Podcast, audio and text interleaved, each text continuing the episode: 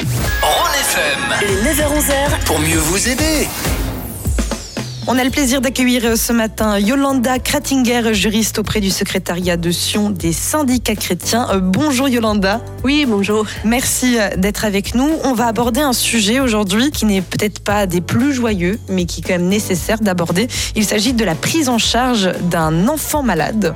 Oui, effectivement, c'est une question qui revient relativement souvent. Alors, euh, rappelons tout d'abord que tout employé a droit de prendre congé si son enfant est malade ou accidenté. Ce droit lui est garanti par l'article 36 alinéa 3 de la loi sur le travail concernant les droits des travailleurs ayant des responsabilités familiales, ainsi que le code des obligations. La prise en charge en cas de maladie ou d'accident est un devoir légal des parents envers les enfants jusqu'à l'âge de 15 ans révolu. Ce congé est un congé de courte durée qui est une solution de secours pour assurer une solution de garde pour que les parents puissent trouver quelqu'un d'autre qui s'occupe de l'enfant à leur place.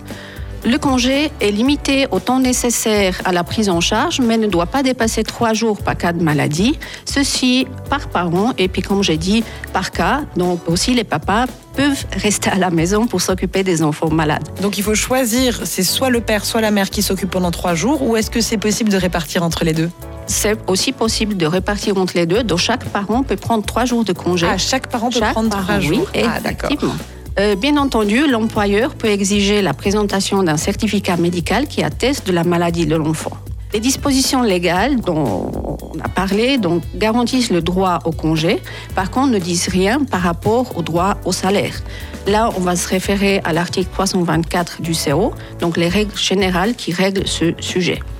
La durée du versement du salaire est définie en réalité en fonction des années de service. Titre d'exemple, durant la première année de service, nous avons droit à trois semaines de salaire payé, durant la deuxième année de service, un mois, et ainsi de suite. Est-ce que vous pourriez nous présenter un exemple concret d'une telle situation? Alors, admettons que je suis en première année de service, ce qui est d'ailleurs le cas. Alors, si mon enfant est malade pendant, admettons, trois jours, fois 4, ça veut dire au total 12 jours durant cette année, alors j'ai droit au versement du salaire durant ces euh, absences. Par contre, si mon enfant il est malade plus qu'un mois, alors là, effectivement, j'aurai plus droit au salaire puisque je dépasse les trois semaines qui sont garanties par la loi.